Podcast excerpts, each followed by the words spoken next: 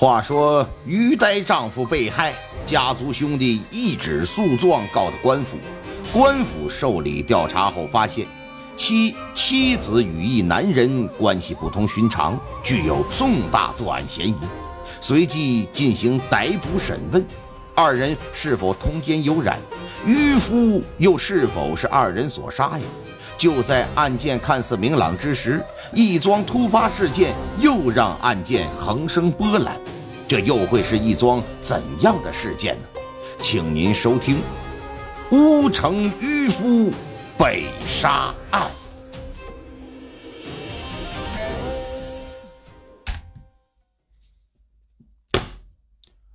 月落乌啼霜满天，江枫渔火对愁眠。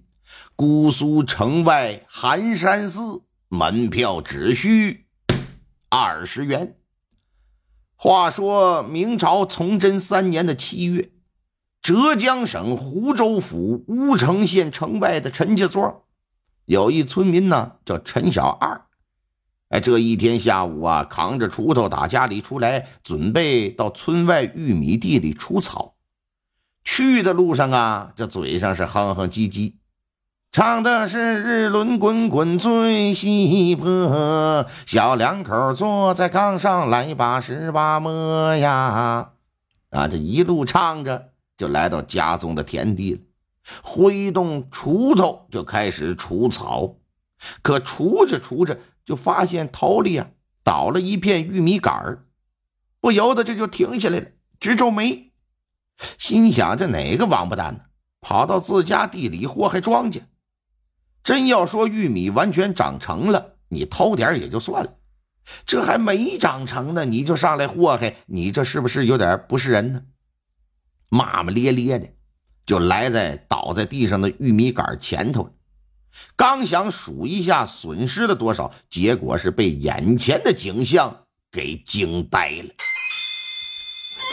咋的呀？就见玉米杆下边啊，躺着一只大白狗跟一个人。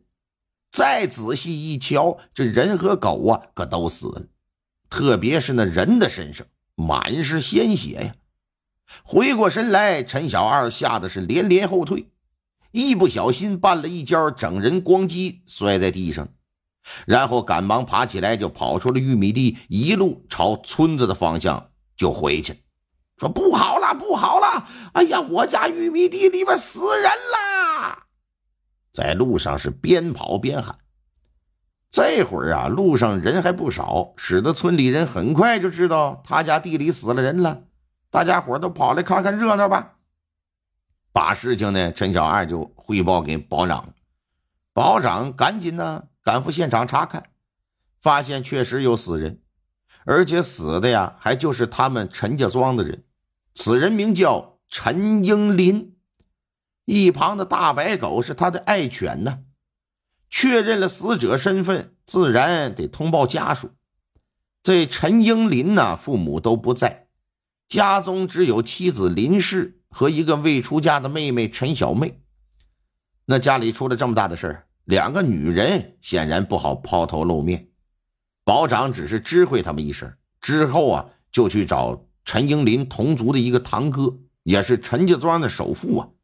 拥有举人功名的陈世杰，陈世杰比这陈英林呢大了整整得有十岁，兄弟二人的感情挺好。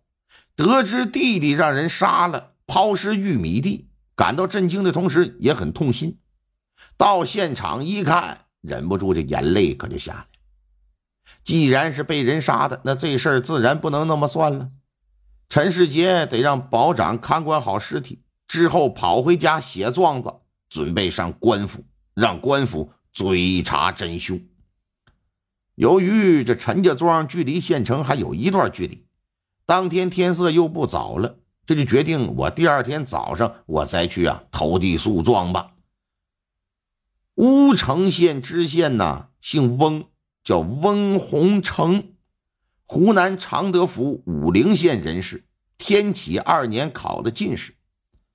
接到诉状之后啊，一看上头称这个死者陈英林天生愚痴，只与三四岁孩童仿佛的智商。老爷不禁就心生疑惑，心想：一个智商只相当于三四岁的人，究竟做了什么事啊？至于让人对他痛下杀手，而且还是死在村外的玉米地。若是谋杀，这就更加让人疑惑不解了。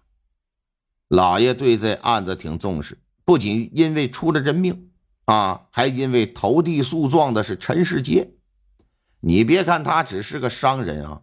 可是老爷，包括湖州知府，都要对他礼让三分，因为陈家不光在陈家庄是个大家族，在整个乌城县乃至整个浙江啊，都是名门望族。虽说陈世杰没有正式踏入官场，可陈家做官的人以及与陈家有关的人，那可是不老少。陈世杰他爹就曾担任过正二品的吏部尚书。现任的从二品浙江布政使是陈世杰父亲的学生，他呢还有两个亲哥哥，一个是从二品的四川布政使，一个是正三品的山东安察使，一个亲弟弟是正四品的山西太原府知府，妹夫是正三品的刑部左侍郎。妹夫的亲哥哥呢，又是从三品的两淮都转盐运使。至于家族里的其他人，担任大官小官的，那还有七八人之多。你看他能拥有这样的家庭背景，这县太爷一小小的七品知县，怎能不惊为？看了状子之后啊，马上让人把这陈世杰请到堂上说话。由于他有功名在身，不需要下跪，啊，见面之后只是拱手施礼。老爷是第一次得见他，一看这人呐，文质彬彬，态度谦和，并没有那种因为显赫的家世而表现的盛气凌人的感觉，所以说第一印象还不错。陈世杰把堂弟陈英林的情况做了一下介绍。陈英林呢，二十来岁，小伙子，身高一米八，长相也挺俊朗。家庭条件也很好，有良田五百亩，三进四合院，有房屋三十来间。虽称不上是陈家庄首富吧，也绝对算得上是村里的有钱人了。但美中不足的是啥呢？这小子打小啊，脑功能发育不健全，智商大概也就相当于三四岁的孩子，而且生活不能自理。因为他和正常人不一样，也没有人愿意和他玩。哎，打小到大，最喜欢的就是猫猫狗狗了，整天和这些东西在一起玩耍嬉戏，村里村外到处跑。村里人呐，平日里也都是见怪不怪了。